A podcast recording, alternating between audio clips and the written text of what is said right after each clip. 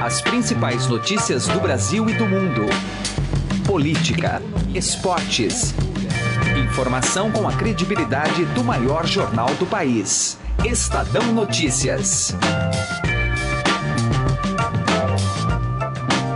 Olá, tudo bem com você? Eu sou Emanuel Bonfim e está começando a partir de agora mais uma edição do Estadão Notícias, nosso podcast com análises, entrevistas e informações sobre os temas mais importantes do momento no Brasil e no mundo. Em meio ao turbilhão de promessas eleitorais tão típicas desta fase, há espaço não só para se apresentar ideias concretas de um novo governo, como há espaço para abstrações que atingem diretamente o funcionamento de outras esferas de poder. O alvo, evidentemente, é o judiciário. Alguns dos presidenciáveis têm defendido propostas de mudança na dinâmica do Supremo Tribunal Federal, seja para mudar a composição da corte, seja para romper com a prerrogativa de indicação de um novo ministro, que atualmente é do presidente da República. Há cabimento para transformações tão severas? Vamos entender mais do assunto com um especialista, o professor de Direito da FAP, Luiz Fernando do Amaral. A causa, segundo ele, pode estar no próprio protagonismo político do Supremo nos últimos anos. Ele pondera, no entanto, que o Senado tem se eximido do papel constitucional de avaliar e sabatinar com rigor as indicações de novos ministros. Daqui a pouco a gente ouve essa entrevista completa. Edição de hoje aqui do programa ainda conta com o tradicional comentário de José Neumann Pinto na coluna Direto ao Assunto e traz um bate-papo com o editor de esportes do Estadão, Robson Morelli. O assunto, o desencanto da torcida brasileira, o mais completo desencanto da torcida brasileira com o craque Neymar. Esse é o Estadão Notícias. Seja bem-vindo e boa audição. Política.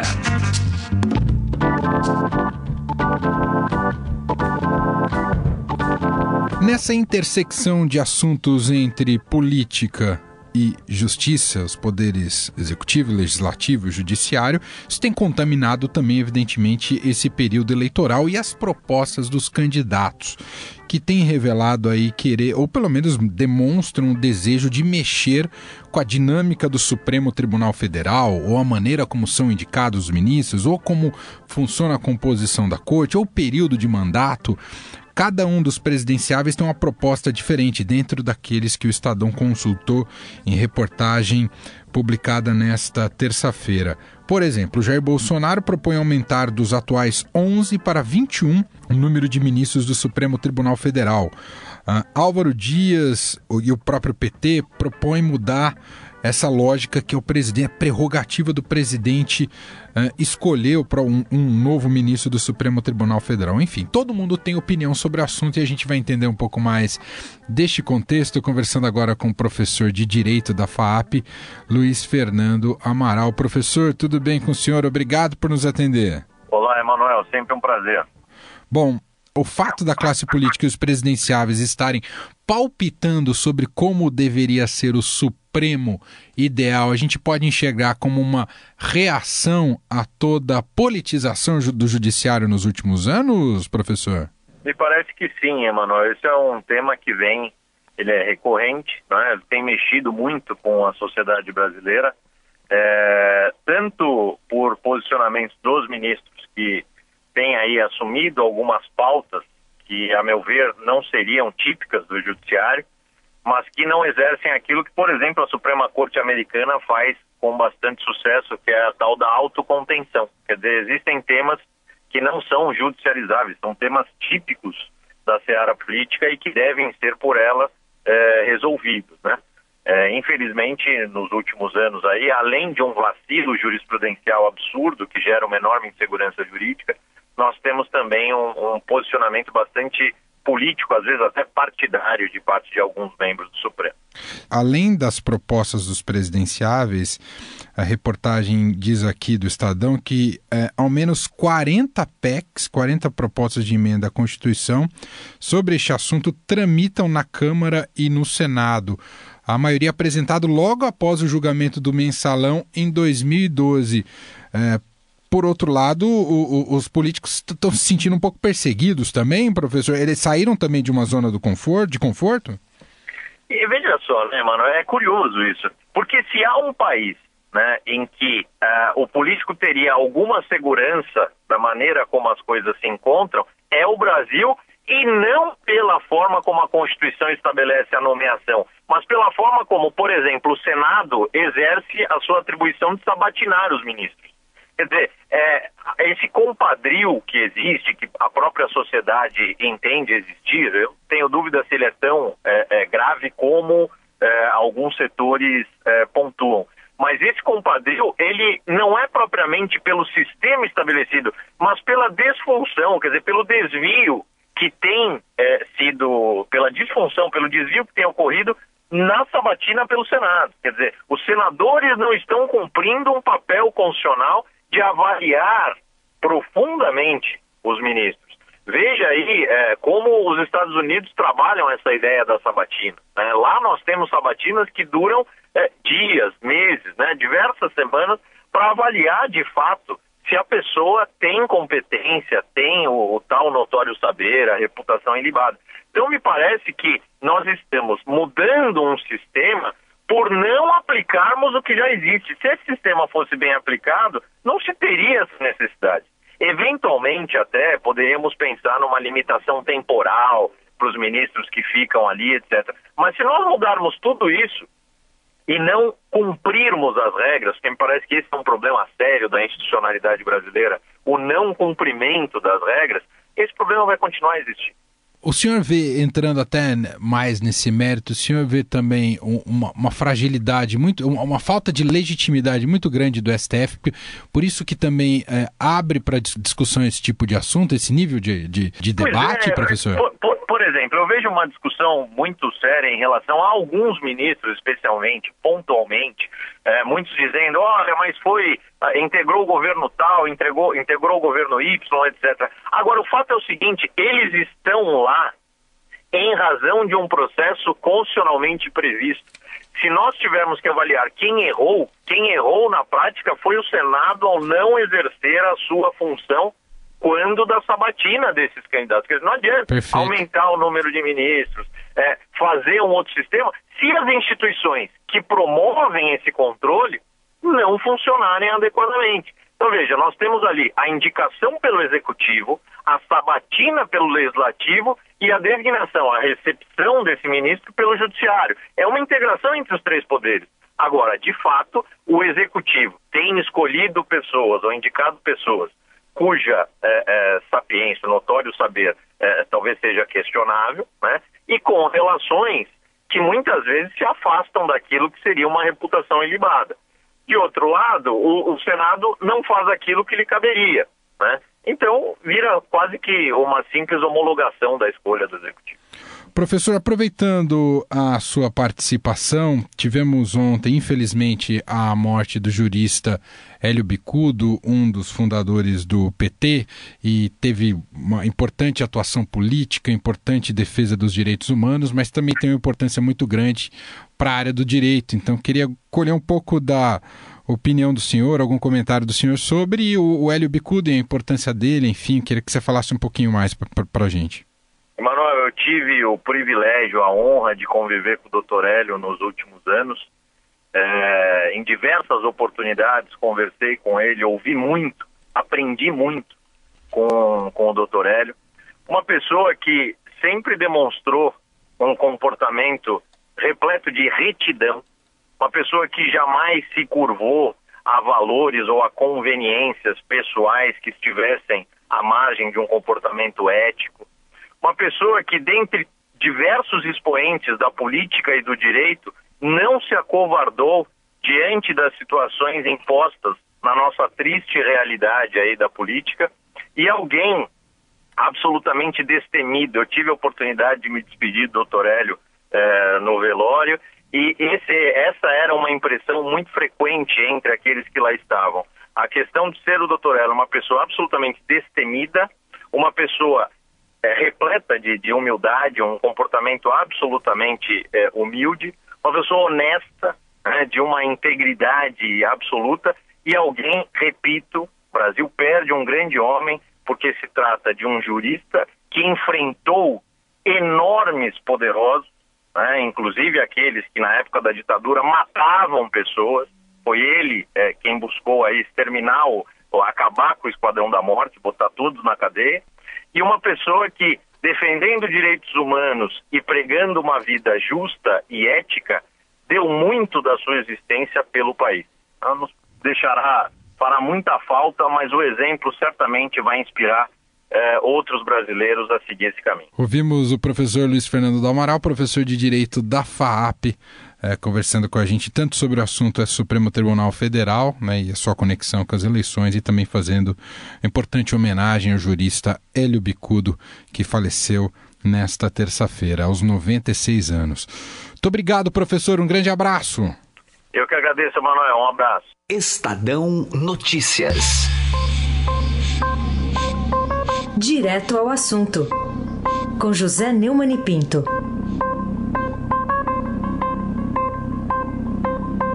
No mesmo dia em que o presidenciável do PSL, Jair Bolsonaro, dizia que Vladimir Herzog não foi morto sob tortura, que não houve ditadura militar, o Ministério Público resolveu reabrir o caso do assassinato de Vladimir Herzog nas dependências do DOICOD, perto do comando hoje do Exército Leste. Né?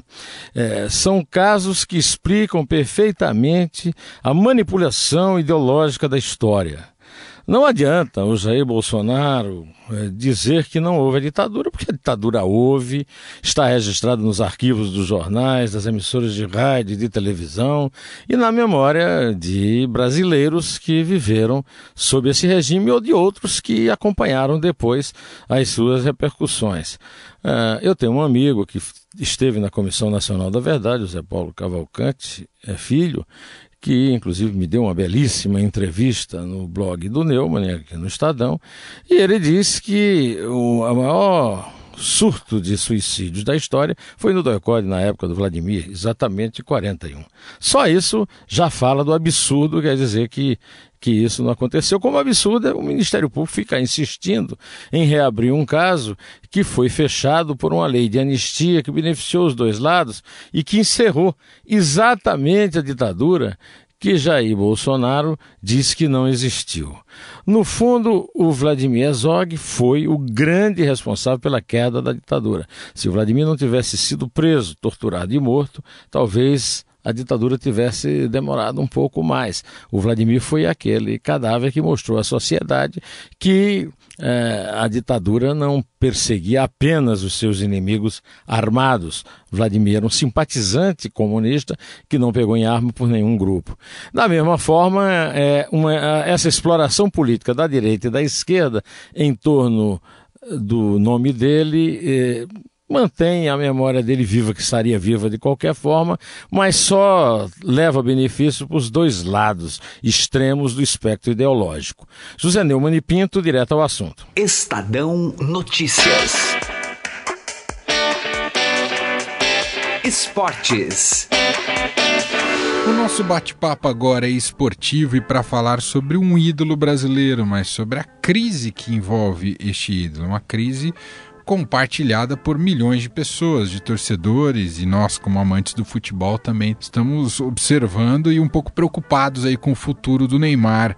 Quem está na linha para bater um papo com a gente é o editor de esportes do Estadão, Robson Morelli. Tudo bem, Morelli? Olá, Manuel, tudo bem? Olá a todos. Morelli, a gente está acompanhando aí um completo desencanto da torcida com o Neymar. É isso que está acontecendo agora, Morelli? É mais um, né? Porque já teve um deste tamanho na Copa do Mundo.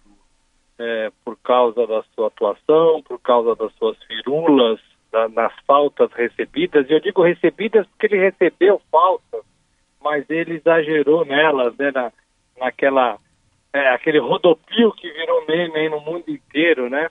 É, e agora ele fez essa campanha é, pedindo desculpas, assumindo alguns erros, mas numa campanha publicitária. Isso soou muito mal, né?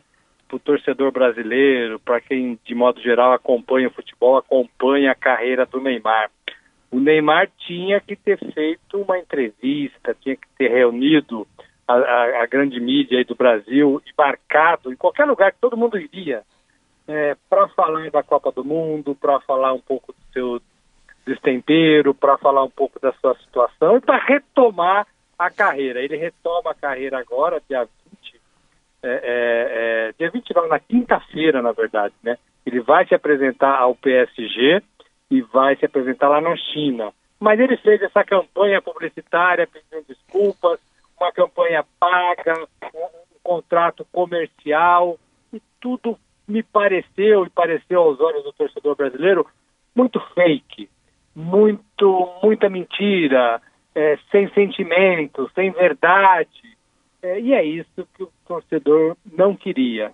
Ô Morelli, para a gente concluir, quem pode recuperar o Neymar? Existe alguém que pode interceder aí e ajudar ele a sair dessa, desse, desse, dessa armadilha aí, Morelli? Ah, tem, tem, claro, ele próprio, né?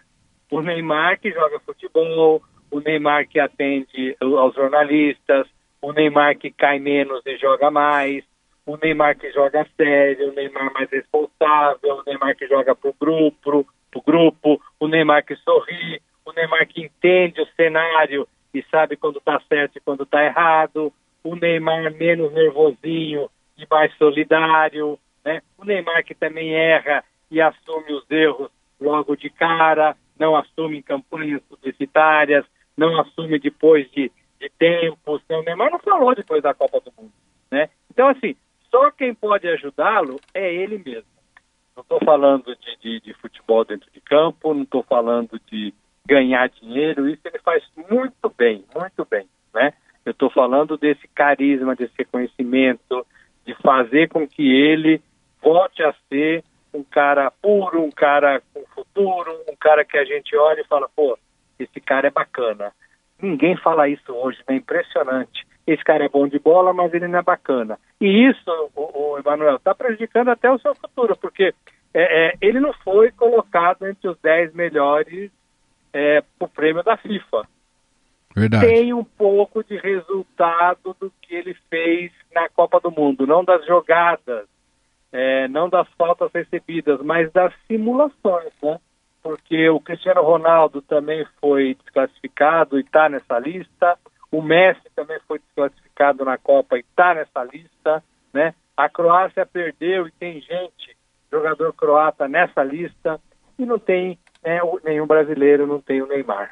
Muito bem, esse é o editor de esportes do Estadão, Robson Morelli, comentando um pouco mais sobre esse momento, esse pico de crise envolvendo o Neymar, que com estopim na Copa do Mundo e que vai desaguando em, em atitudes indesejáveis e causando ainda mais revolta e tristeza na torcida, aumentando o cenário de desesperança. Morelli, muito obrigado mais uma vez, um grande abraço.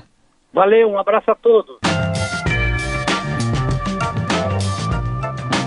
O Estadão Notícias desta quarta-feira vai ficando por aqui. Contou com a apresentação minha, Emanuel Bonfim, e produção de Gustavo Lopes. O diretor de jornalismo do Grupo Estado é João Fábio Caminuto. De segunda a sexta-feira, uma nova edição deste podcast é publicada.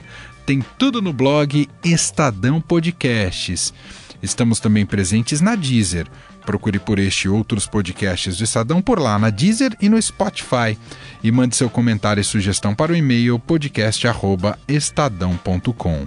Um abraço para você, uma excelente quarta-feira e até mais. Estadão Notícias.